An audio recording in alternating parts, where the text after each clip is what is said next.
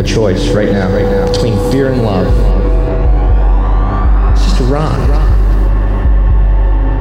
Out of the dark night of ignorance and into the shining light of truth. Expanding reality. A population of citizens capable of critical thinking. We don't see things as they are, we see them as we are.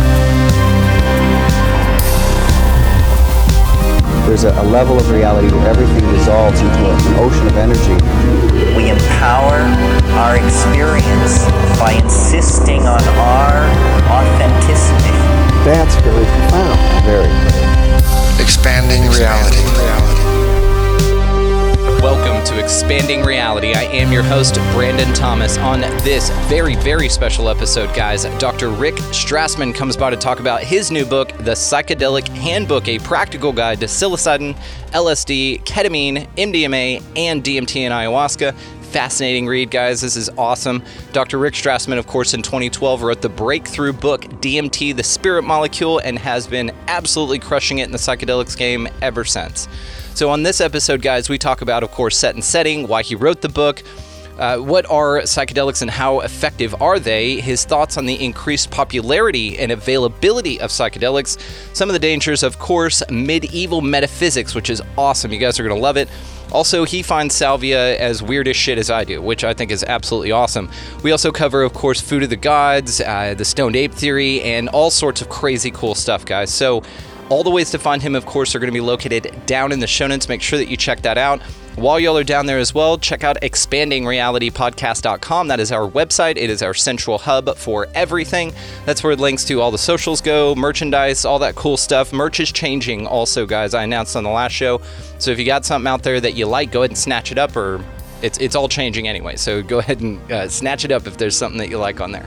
Also, while you're down in the show notes, if you are just like, man, this, this show is incredible, how do I support, how do I, you know, become more involved? Become an expansive insider. That is where all the bonus stuff is, the panel shows, the cool collaborations, all the cool stuff, guys, is happening over there, and it is a wonderful way to support the show.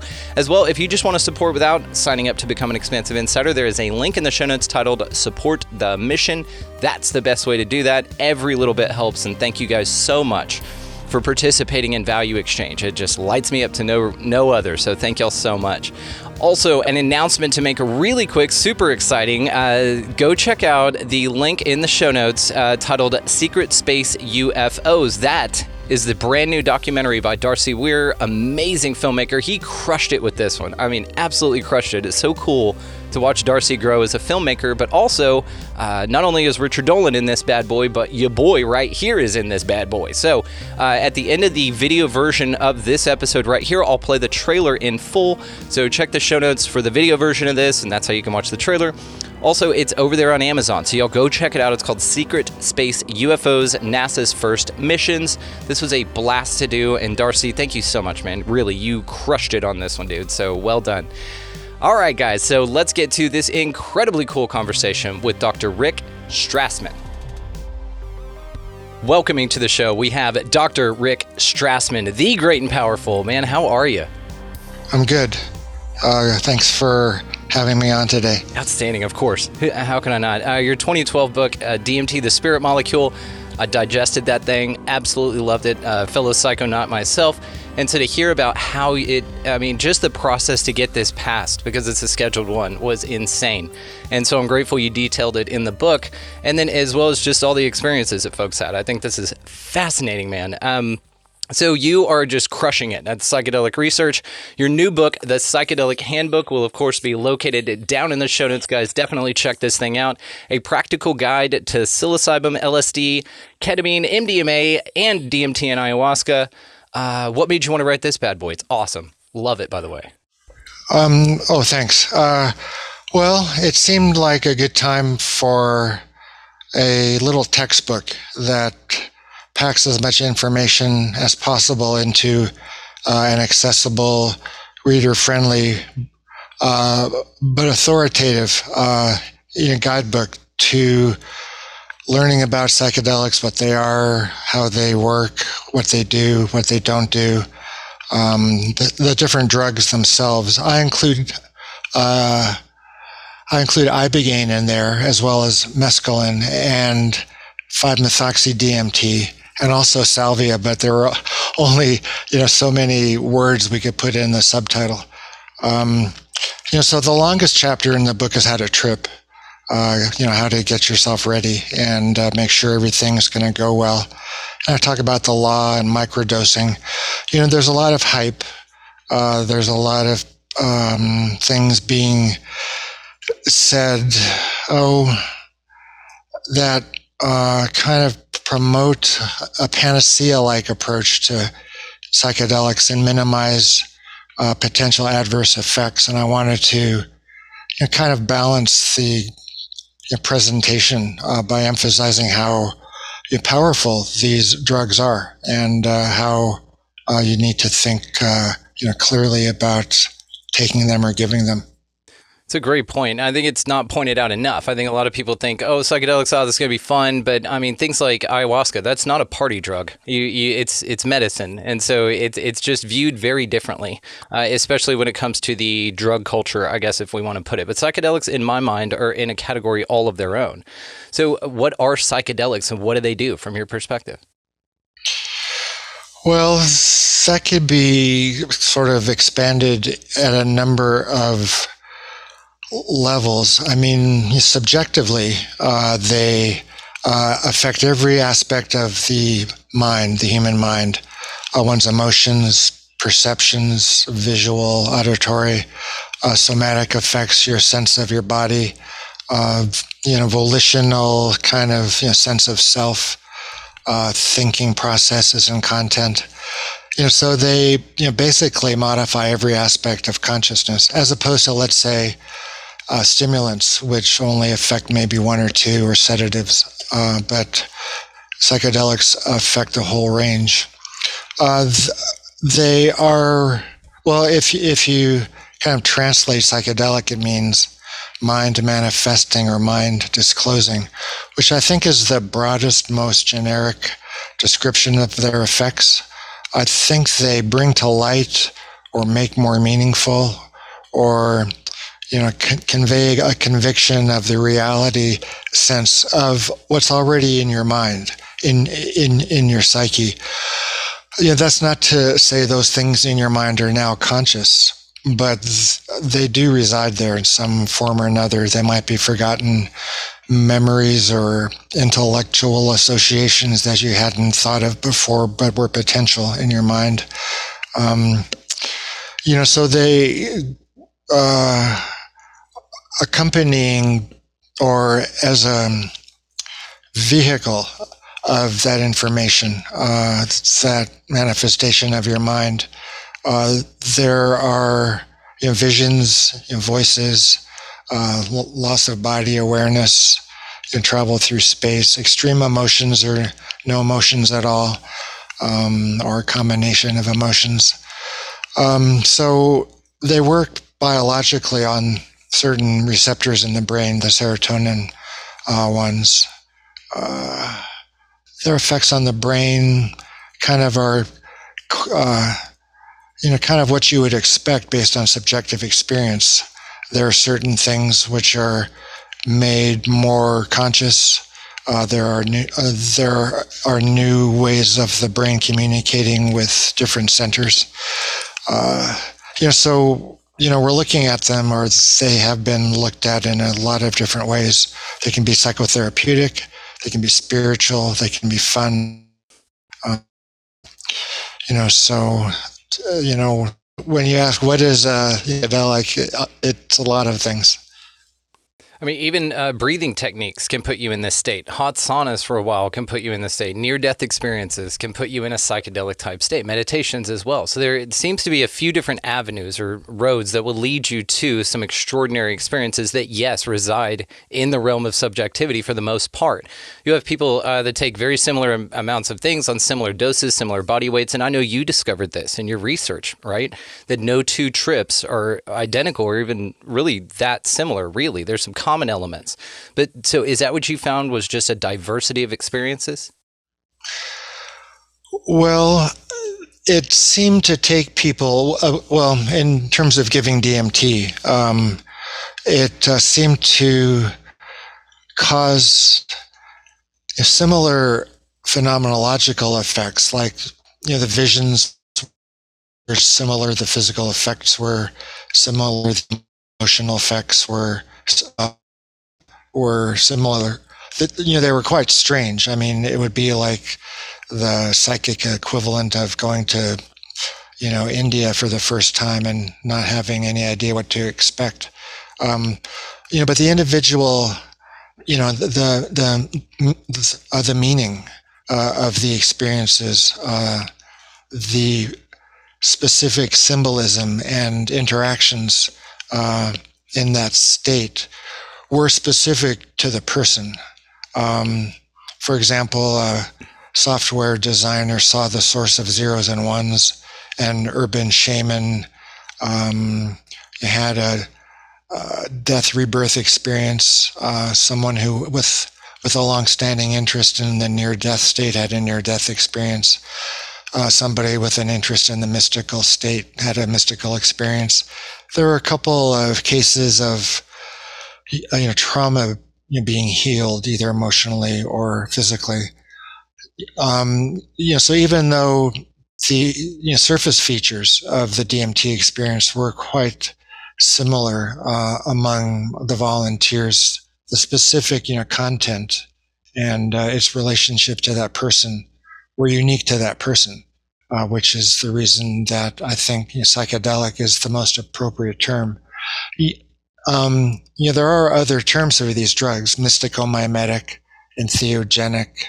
Uh, you know, uh, psychotomimetic, hallucinogenic, uh, but you know, those all emphasize one potential set of outcomes. Um, I think uh, the, a term which encompasses them all is psychedelic. Why do you think, in your mind, that the individual has such subjective, as you said, if they're researching near-death experiences, that's what they have. Anything they're obsessed with, angels and demons, they'll they'll come up with some version of that. Have you been able to reconcile that within yourself? Uh, well, it makes a lot of sense. I mean, the drugs are only uh, there's there's nothing other than you that the drugs are working on.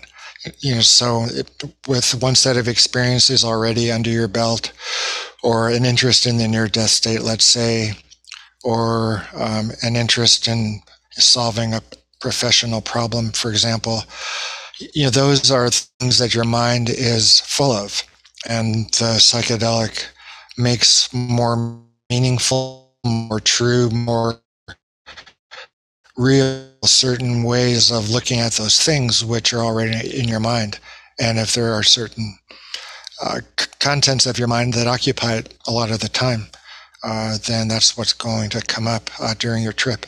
Yeah, it's interesting. It, uh, it rings the bells of like Doctor Lynn McTaggart's work with the intention studies. What they were intending is what occurred. And so this this makes sense when you go on a psychedelic experience, especially with this this type of experience. It's pretty wild on any of these, honestly. There's a variety of different ones that you talk about in here, and I love this. So actually, I was just curious, for me personally, what's your favorite? Like, just one you enjoy the most? The one I enjoy the most? Uh, well, I don't trip that much these days, but... Um You know, I used to like L S D a lot uh, in my twenties, uh, late teens, early twenties. You need a lot of energy to get through a full L S D trip. Yeah. Um, yeah, so I, I enjoyed that. I was young, vigorous, uh, just kind of be out all day. Um, I've liked psilocybin. I went through a stage of really enjoying uh ayahuasca, uh, you know, drinking it with one of the, you know, federally approved Brazilian-based uh, you know, churches out here. I really enjoyed that. Um, yeah, I don't have much experience with ketamine, and uh, you know, to be honest, I haven't done D M T, smoked D M T that many times. Uh, but you know, the first time kind of got me into studying D M T. M D M A. I'm not crazy about. Salvia is horrible. At least I found it horrible. Yes, right? Okay, what what are your thoughts on salvia? I thought it was so weird, man. And I'm a psychonaut like you. I used to do a lot a lot of acid. Again, in the twenties is when you do this thing. You know, an M D M A and acid. It's called candy flipping for the kids out there. That's That was one of my favorite things because it took kind of the harshness off of the L S D, to be honest with you. But you need like three days to recover even in your twenties. So what's up with salvia, man? What were your thoughts? Well, um... you know, I think I treat it fairly in the book. It's the shortest uh, uh, chapter uh, in that section. Um, you know, I just describe its pharmacology. It has a unique pharmacology. It stimulates the kappa opioid receptor as opposed to the serotonin one uh, type, uh, the, the serotonin type two. Um, but the subjective effects are very unsettling for most people, even though apparently there are people that really uh, like salvia. Uh, there's been a couple of studies, one at Harvard, one at Hopkins, uh, and they recruited people that enjoy taking salvia. Uh, you know, but it isn't uncommon for people to say, I'm never using that again. Um, yeah. Uh, Well, it's really disorienting because it completely changes this reality. Yeah. Um, you know, things are like, you know, I've got a rug there, my computer's there, there's a lamp there. Things just start to get really strange in your world. Um, yeah, and it's, uh, you know, there's a feeling of a catastrophe uh, as well that seems to accompany it. Uh, you know, uh, I smoked it in the early nineties when it was the the, the pure uh, you know, substance was discovered to be smokable, um, as opposed to just, you know, sublingual. Uh, so we were some of the earlier experimenters, uh, you know, scouts with that drug, and I way overdosed. I took way too much, um, and I was lying on the bed, and a hole opened up in the ceiling, and a man forty feet tall, wearing a brown suit and in a brown derby or uh, you know, bowler hat, looked down at me and said, "It's time to go now." And he started to, you know, pull me into his pant leg, uh, starting, you know, mostly with my arm, which was flying off, you know, particles, you know, joining into his pant leg. And I was just terrified. I thought, "What the hell is this?" Um, yeah, my poor wife. Well, I was married at the time. That may have contributed to the end of the marriage. I'm not sure, but uh, yeah, I was really kind of out of it for, you know, half hour, forty-five minutes. Uh, yeah, and was pretty unsettled for a few days later.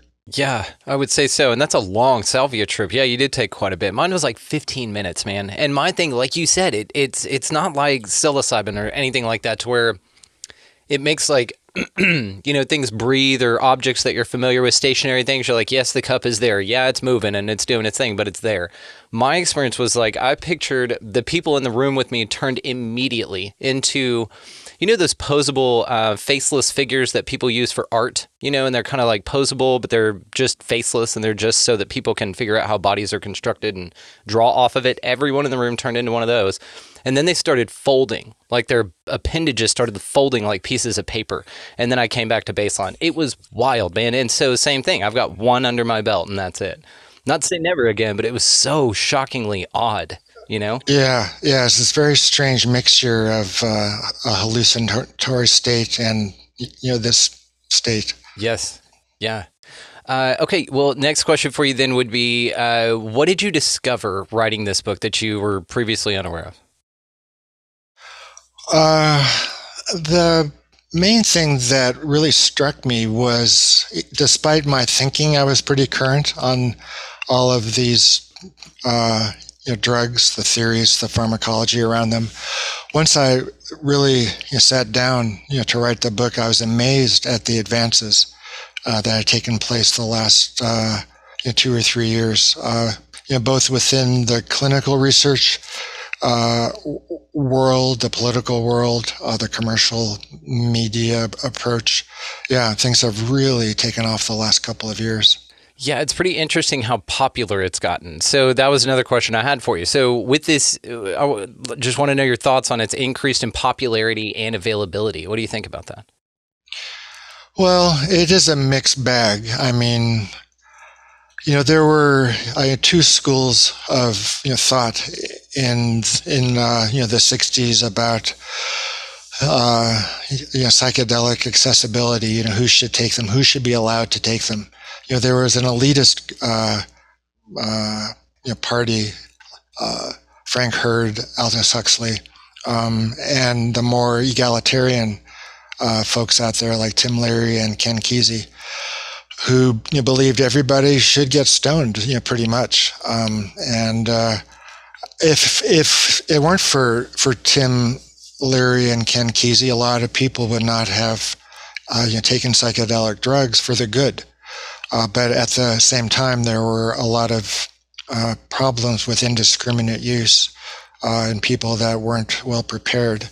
Um, emergency room visits, psychiatric hospitalizations, suicides, accidents, those kinds of things.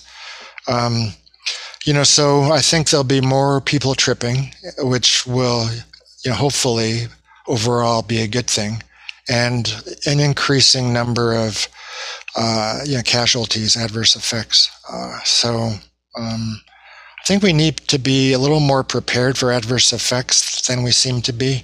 Uh, we are, or, you know, there's a tendency to really, you know, glorify potential benefits and to minimize uh, problems. So a more balanced approach will come in handy when those problems, you know, start to emerge and, you know, garner some attention. You know, it's an interesting perspective. Now, uh, the first time I ever did L S D, I was eighteen, took two hits of liquid acid, uh, n- never done any psychedelic ever before. And uh, I had a horrible, horrible, horrible trip. One of these famous things of, you know, the puking everywhere, the crying, like very scared, very just shook up. Now, I didn't have anybody to help me out with that. Um, I was pretty on my own with it, but I still found the experience incredibly valuable. So it's, it's this idea of having these horrible experiences. And I think a lot of us can empathize with this, that on the other side of some pretty extreme things in your life, not necessarily even psychedelics, that is when you have your greatest awarenesses and breakthroughs. So th- on the other side of these crap trips, you know, are some value, you know? So do you think that, that, that that's accurate, that there's value in all trips, good and bad? Uh, no, I think there are some bad trips that are just, you know, bad. They'll, you know, trigger some major problem or, you know, uh, like an accident or, you know, anxiety that just never goes away, or flashbacks, or, you know, depression that's really hard to treat. Um, but I think it is possible to work through a bad trip. I, I think you can have a, a bad trip and, you know, depending on your resources, um, your personal resources and your social network, you can turn a bad trip into good, like the next day, let's say, uh, or as you're coming down and you're getting, you know, talked down and feel better, you know, but at least, or, you know, for sure, you know, the following days, if you still feel on shaky ground, um, you know, if you have a way to understand it and to kind of work with it, to metabolize it, and if you have a supportive environment too, uh, you can learn from a bad trip, but I don't think it's, uh, It's it's automatic that, that that happens. That's fair. You need to work on it and have help. Yeah, and you know, just as you're talking through this, uh, uh, why don't they have a hotline or a service like that to where you can have integration um, after, to where you can talk about it with somebody? Well, there is actually uh, the Fireside something or another. It's a uh, you know twenty-four seven hotline. Really? Okay. Awesome. Yeah, it's been around a few years, and they're getting better and better. Awesome. Okay. Well, thank you. And then I'll link it down in the show notes so that you guys can check it out. Also, I'm going to be linking uh, your conversation over on uh, Ascension of the Chessmen. I'm rocking the shirt today. Thank you, Andre, for hooking us up. And uh, so another question I had for you is, do you think psychedelics are for everybody? Oh, no. I don't think so. At the same time, I think people who want to you know, try them ought to be able to. I completely agree with that. I saw up in uh, Canada, isn't it? Now they have a dispensary. I saw uh, Dennis McKenna posted something about that the other day, that they have their first psilocybin uh, dispensary up there. And I thought that was really cool. So do you think that that's where we're going with this, that they're just going to become more accepted and more legal? Oh, man. Yeah, to be honest, I hope not. I, I mean, you know, uh, you know, what if you're...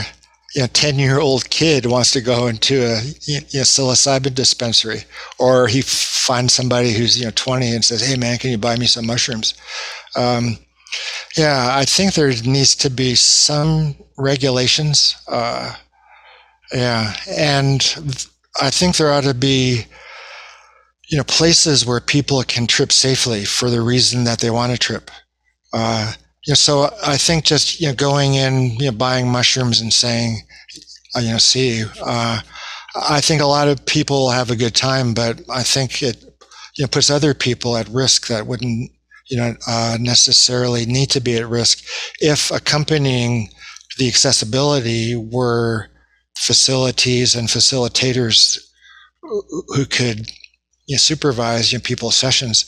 It's going on already un- underground. Uh, you've got sitters, and you know the shamanic, uh, you know culture. Uh, you know, people facilitate sessions, um, but you know to do it above board, you know legally, have the state certified and all that.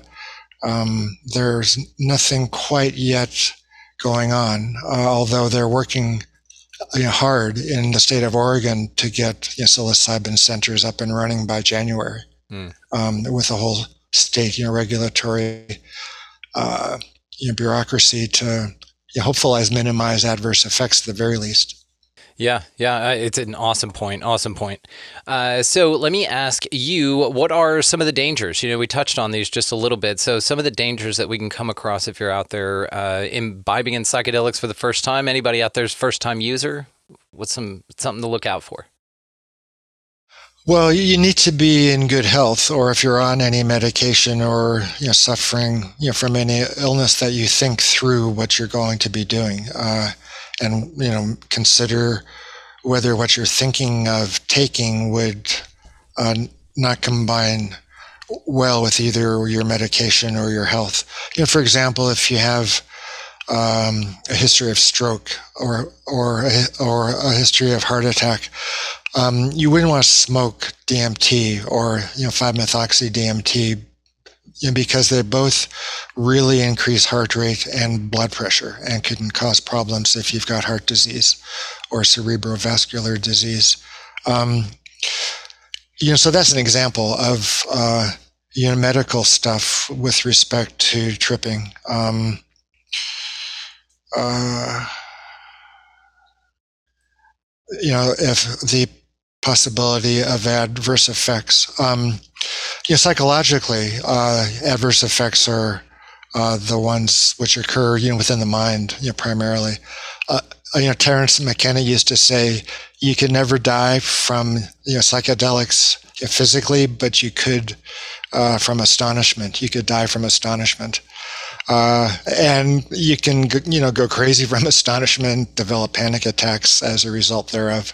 So uh, I, I think you could divide adverse effects into um, um, acute, short-term, and long-term, and mild, medium, and severe. You know, so, you know, like any other, uh, you know, medical side effect, like, you know, penicillin, skin rashes, or Uh, you know, diarrhea from certain drugs, uh, high blood pressure.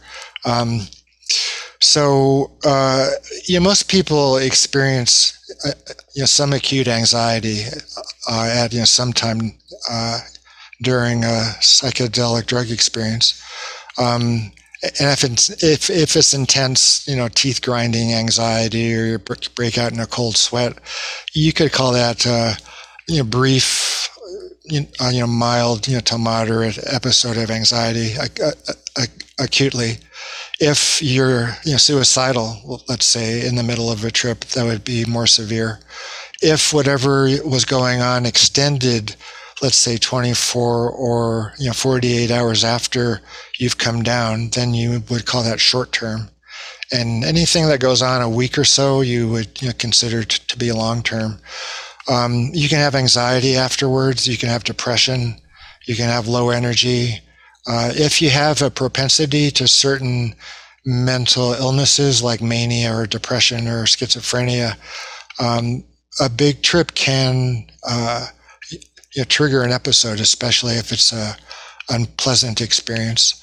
Um, I, you know, so it's a whole uh, you know spectrum of effects. You know, from just brief, uh, you know, short-term, immediate anxiety at some point during the trip, or you know, prolonged psychosis. Uh, you know, so um, it just depends. What about uh, set and setting? We talked about it a second ago uh, with trip sitters, with these environments and these places. Like, let's say you can have a dispensary and then um, enjoy there. I like that. Kind of like a big discovery zone for adults, right? Like a ball pit and nice and colorful and cool music and all that stuff. So uh, talk to us about set and setting and why is it important? Well, um, set is who you are, uh, your mental state, your, uh, your physical state, um, your your previous experience with altered states of consciousness, including those brought on, you know, by psychedelics. Uh, and I think most important, it's your intention, um, why you want a trip. Is it for fun? Uh, is it for introspection? Is it for enjoying, um, you know, places of indoor or outdoor beauty? Uh, is it, you know, to interact with people therapeutically or you know, socially.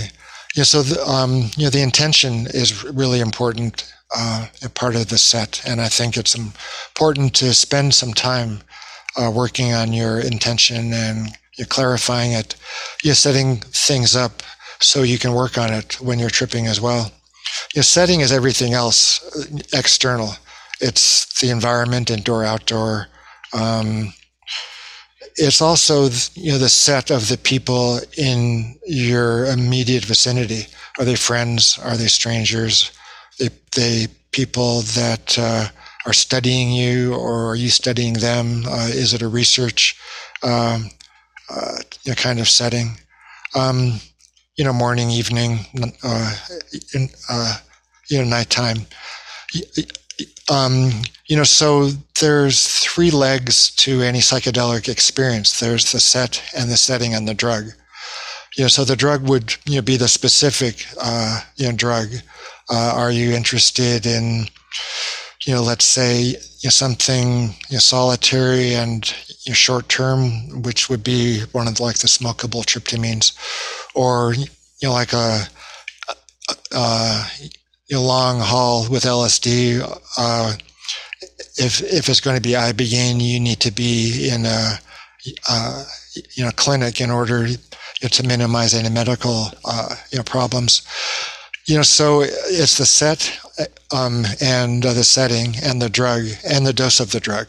Uh, if you want a small trip, take a smaller dose. Uh, if you're inexperienced, want to just you know kind of try it out. Uh, you know, if um, you want a more intense trip, you would take a uh, uh, you, you take a larger dose. Um, yeah, it's just, um, you know, so that's uh, you know kind of the tripod, you know, the set and the setting and the substance, you know, including the dose. Yeah, absolutely. So uh, let's talk about some psychedelics and how they're used, and then let's talk about how effective they are. So, um, what is What's some of that? So just some psychedelics, like how are they used? Like what's one of the ways in which psychedelics are important and useful? Um, well, medically is uh, where most of the attention is going these days.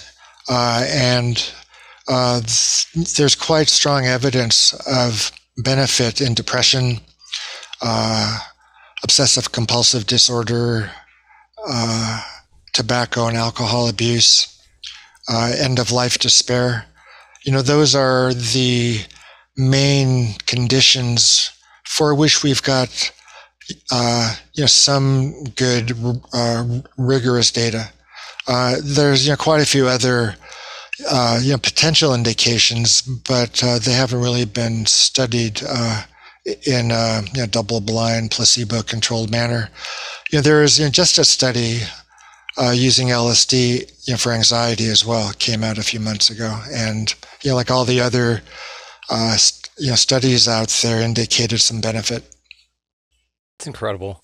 Um, okay, so you have a section in your book. If you don't mind, I'd just like to for you to talk to us about it. Medieval metaphysics. Oh, yeah. Man, that's cool. If you don't mind, sir. Well, it's pretty deep into the woods and I uh, into the weeds, and I you know, do tell people, please skip over if your eyes start to cross. Um, well, it's um, one of the models of the mind that I use to explain how um, you know, psychedelics work. You know what they do. Uh, I've got one chapter in there which discusses the biology, the pharmacology, you know, the brain functional imaging. Uh, um, all of that is, uh, you know, it, it's objective data. You could look at it. Other people can look at it.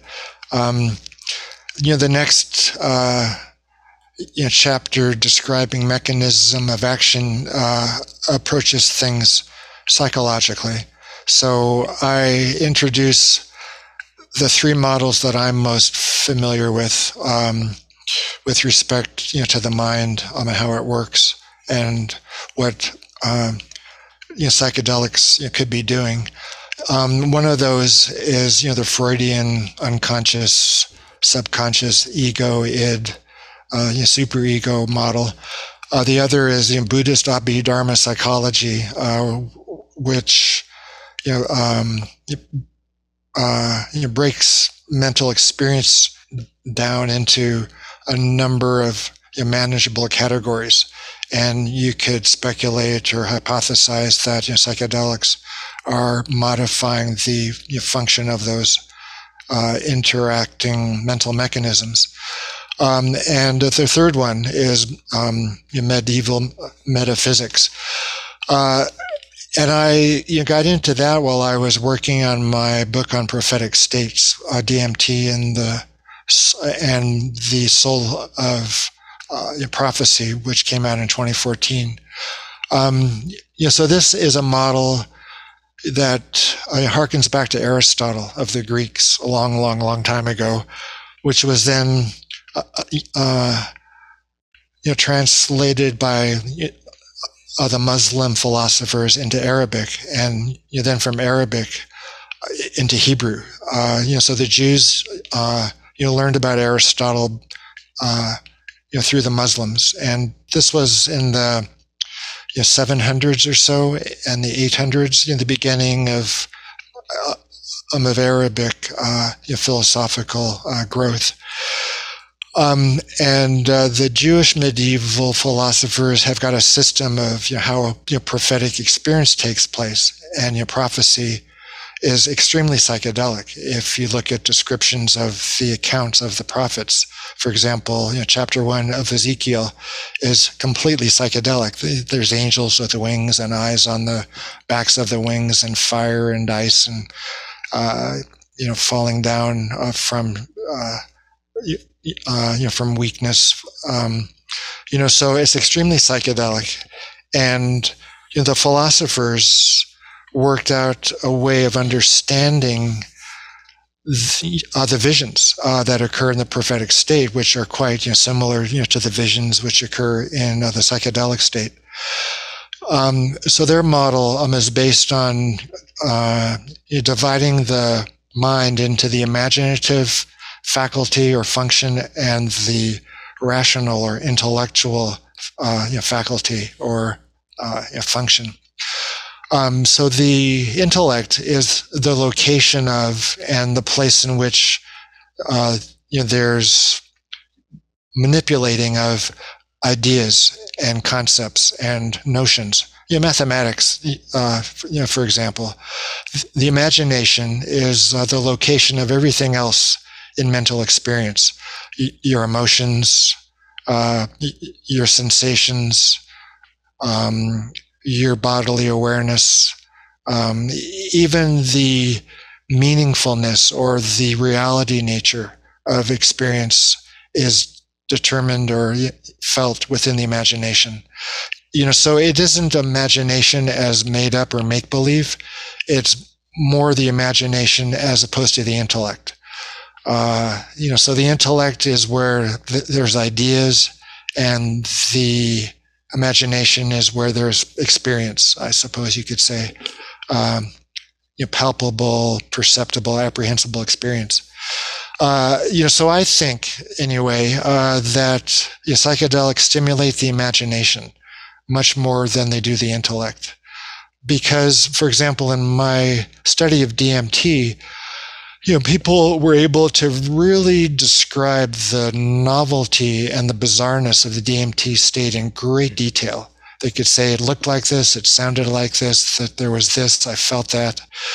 Um, but if you compare those descriptions with what they got information-wise from the state, the information content was really quite ordinary. It was simply them working on themselves, like job issues, or they became more convinced of the paths of, you know, validity that their life was taking, um, or they uh, were able to work through, uh, you know, trauma. It was all quite personal, you know. So, you know, so the information within the prophetic state, Uh, as, at least as articulated in the Hebrew Bible, is the most important aspect of the prophecy.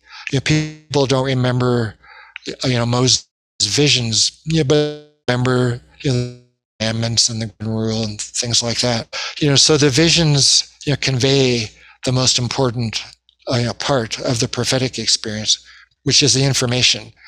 You know, so at least in, you know, my book about prophetic states, I, you know, suggest that uh, you know, psychedelics primarily stimulate the imagination, and in order to get the most out of the stimulated imagination, you also need to work on the intellect at, you know, the same time.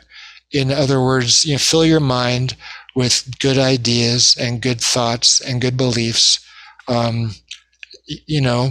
Uh, you know, uh, you know, like affirmations, you know, spiritual affirmations, um, and it, it, it, um, you know, studying spiritual, uh, you know, texts um, as well will develop the intellect, and you can gain some tools in extracting information from the imagination with intellectual sorts of tools that you've learned about through study.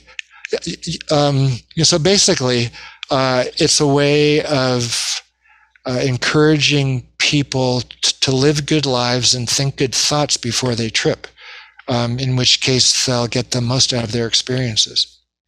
Absolutely. And whenever you're talking about prophecy and, and things like, I'm, gl I'm grateful you brought up Moses and the burning bush, because that's very psychedelic uh, to me as well, like you said with the Ezekiel's will, and there's some kind of conjecture that it was an acacia bush that was burning, which is very prevalent to that area, uh, but the whole thing is very interesting. And then I think of things like uh, the uh, Oracle of Delphi. Whenever she's tripping on these fumes off the mountain, then she's relaying these prophecies, but we just talked about how subjective the psychedelic experience is and how personal it is and how it's filtered through your, and it's very for you. So then you would ask, well, then how was any of the information relevant for anyone else if it was just personalized through the individual? And perhaps the answer to something like that would be all just speculation, is that they just, psychedelics chose the right person, and maybe this is what prophets are. They're able to interpret it from a place of putting their subjectivity aside and making it a little bit more broad, or perhaps they'll be impacted by these big events as well, and that may be what it's being filtered through. But either way, I think it's interesting how people can have a psychedelic experience, relay it, and then a bunch of other people feel uh, like it's going to occur for them, even though it was a very subjective way in which the message was received anyway. It's just all interpretational, man. Uh, yeah, it's interpretation and communication. Uh, and if you have a big vocabulary and understand things, you know, uh, more you know, clearly as a result of the work you've already done, you can be more effective in expressing and you know, communicating uh, what you've gone through. It could be with art as well, but you know, verbally you could write it down, you can talk about it. Um, you know, people can chew on it together. That's the thing about these two. It's so difficult to articulate. And you've already brought it up here, but that's what's so interesting is that you can integrate, you feel it and it sticks with you, but it's so hard to articulate. I always bring up that, that joke about this amazing, beautiful horse that's a painting. And then somebody says, my trip. And then the other, uh, how I describe my trip picture is like a My Little Pony, like horribly duct taped to the end of a, a railing on stairs or something like that. So it falls so short of articulation. And these are experiences that need to be experienced, felt, and integrated in that way, which is so fascinating to me, man. Well, I think we ought to at least, you know, try to use words. I mean, we can get, uh, you know, closer and closer to the experience using words. We can't convey, you know, the feeling Uh, inside uh, with words entirely, but you can approximate it. You know, there's poetry, um, there's uh, you know, there's there's grammar, uh, there's um, you know, there's language. It is true to a certain extent that the psychedelic experience is sometimes what they call ineffable. Uh, you, it can't be described in words, but you know, like you were saying with those, you know, paintings, uh, you can't really describe anything in words. I mean, what can you describe in words? I guess, you know, mathematics, but um, every other, you know, part of existence is just an approximation. You know, so even though the enormity of a psychedelic experience or its novelty, you know, kind of strains your vocabulary, that, you know, doesn't mean you should just say it's ineffable. Uh, yeah, I yeah. think we can uh, work, you know, work harder in that regard. It's a great, great point. Yes, you might just be inarticulate. You know, maybe you thought about that. Uh, good call. Uh, okay, so I had a friend of mine. He's a phenomenal artist. He does the Value Added Project on Instagram, named Josh Smith. He and I were chatting a little bit earlier, and um, both of us actually have this question for you. There's one I had for you anyway, but he was asking it intent intentionally, and so I would like to on his behalf as well. So what do you think about the idea that when you go to a psychedelic experience and you're in what's, you know, unarguably a different realm, uh, especially with the D M T experience, some ayahuascas as well, and if you take some heroic doses, you are in a different world. Our question to you is, is that a different world? Um, well, it, it feels like a different world. And that may mean it is, or that may mean it, it just feels that way. Uh, so I think the jury is still out. I mean, I speculated toward the end of my D M T book about dark matter, parallel universes, those kinds of things. Um, Whitley Strieber, the author of Communion, one of the first abduction books, um, Whitley and I, uh, or, you know, Whitley interviewed me. That was one of the earliest interviews after The Spirit Molecule came out. And, uh, you know, he was uh, thinking that, you know, D M T allowed access to a completely, you know, different level of um, of reality as well. Um, so, you know, we just don't have the information. We just don't have the data. Um, you know, we don't have the instruments that could confirm or refute the idea that we are experiencing a uh, a you know, different level of objective reality, uh, like, you know, dark matter, uh, for example. Uh, so um, we can't really prove it one way or the other. And that being the case, um, my feeling about that is that if we can't really decide, or if we can't really determine it, it doesn't really matter that much. Um, the more important thing is, Uh, we live in this world most of the time. It has certain a certain uh, a system of cause and effect, uh, which influences us and influences everything around us.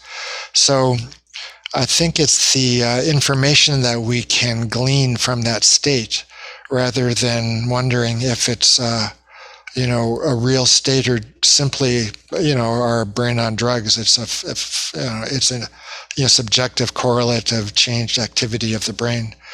Um, yeah, I think our experiences ought to make us better people, ought to increase the chances of world peace.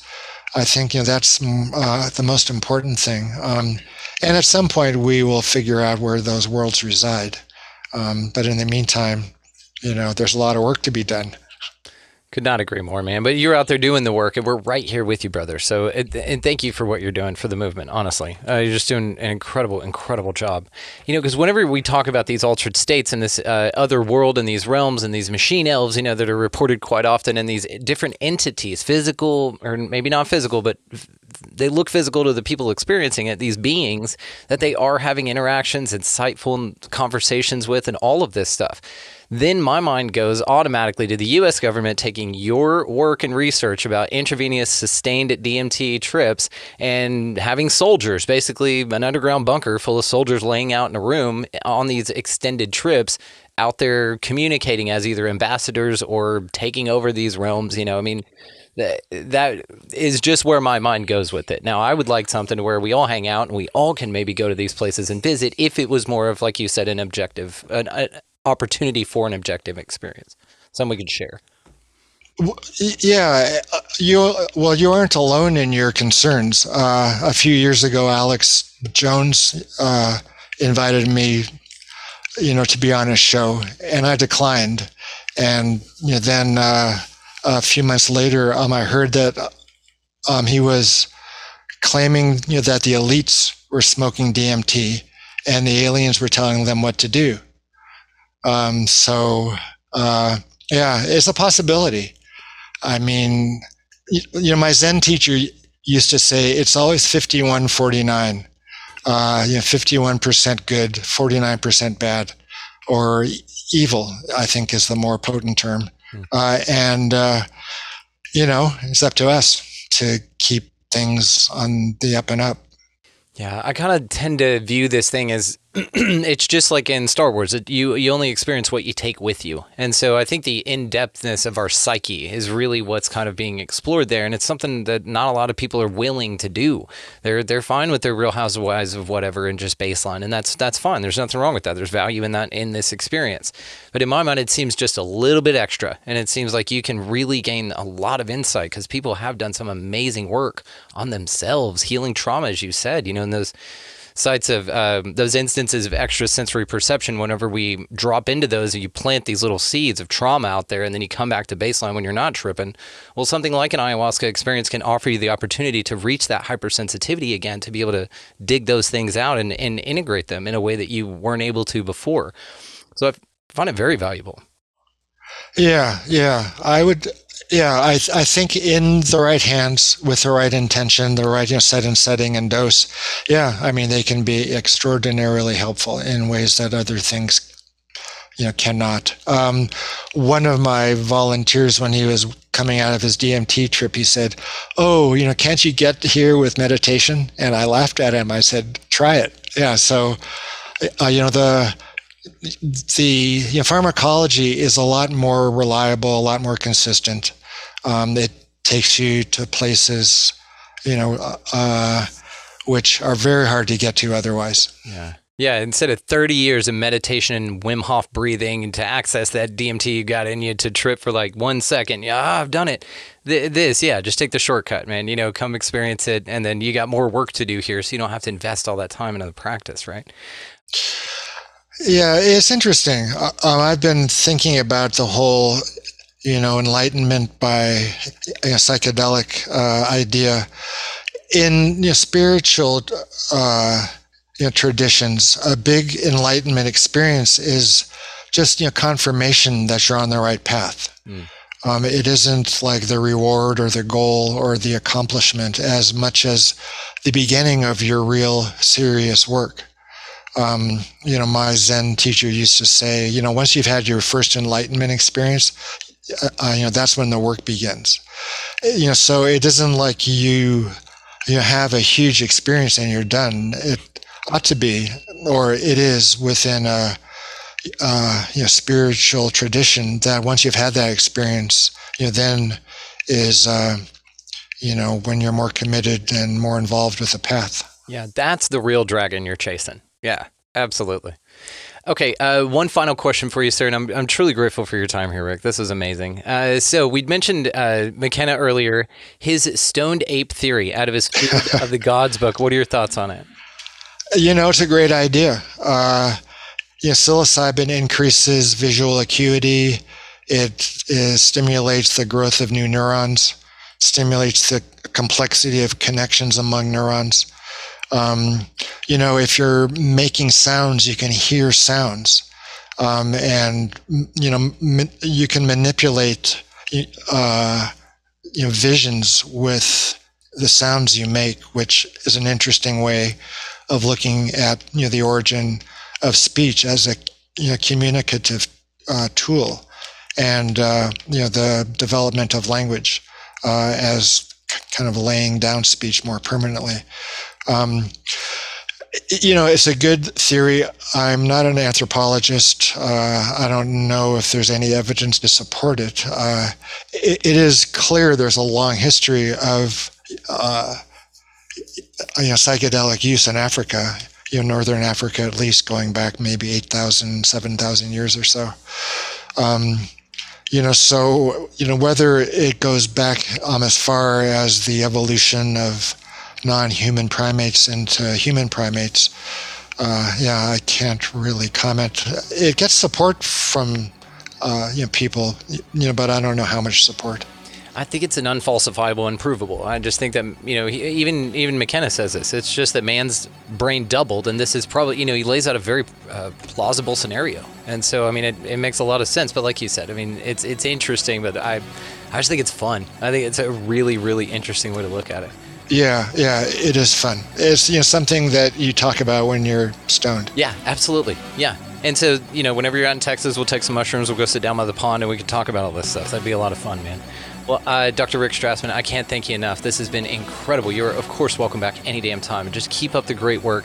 The Psychedelic Handbook and all the ways to find him will be located down in the show notes. You guys make sure that you check it out. Thank you so much, man. This was awesome. Great. Well, many thanks. Pleasure. Just want to take a moment and thank Doctor Rick Strassman for coming by and hanging out with us. All of the ways to find him, as well as his new book, The Psychedelic Handbook, will be located down in the show notes. Make sure that y'all check that out. Also, in the show description, check out our resource links. We have Food Forest Abundance, Get Your Freedom from Fear On, Opus, the Organization for Paranormal Understanding and Support. If you are interested in starting your own podcast, there is a link down there that reads Start Your Own Podcast, and that's a damn good place to start. Also, if you really want to step your game up in life in general, the Manifester's Guy, Dewey Taylor, has a special scholarship offer for you, the listener of this right here. And at checkout, if you type in Expanding Reality, all caps, no spaces, he sweetens the deal even more. So definitely check that out if that's something that you're into. All right, uh, also stay tuned after this, guys. Uh, my announcement at the beginning of the show here, documentary that I'm in, Darcy Weir's new one, Secret Space U F Os, NASA's First Missions. We're going to play the trailer right after this, so you guys stay tuned. It's unbelievable, incredibly cool opportunity. Darcy, I love you, man. This is a badass experience and incredibly cool film. It's his best one yet. I mean, I've, I've been a fan of Darcy's for a long time, and I'm not biased because I'm in this. I would have said it if I wouldn't. This is an awesome, awesome doc, and he did a wonderful job. So stay tuned for that trailer. Link is in the description if you guys want to check it out. It's over on Amazon, so just go check it out. All right, guys, go out into this magically beautiful, mysterious place, whatever the hell this thing is, and y'all pick up a piece of litter.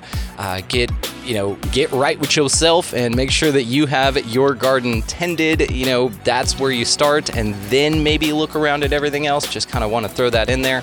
Also, while you guys are doing that, uh, buy somebody in line around you a coffee or a meal. Something very, very small goes a massively far way. And, of course, get out of the left-hand lane. You got somebody behind you wanting to pass. That is an in- incredibly amazing way to instantly change the vibe on this place, is just by being mindful of things like that. So that's why I say it. Plus, it's a huge pet peeve of mine. So I'm working on everybody getting out of the left-hand lane. You got somebody behind you wanting to pass there. Uh, okay, and also, above all, and anything else, guys, go out into this incredibly amazing place, whatever the hell this thing is, and y'all just be good to one another. Thank you so much for listening, for watching, for engaging, and just being the coolest sons of bitches ever. We'll see you next time.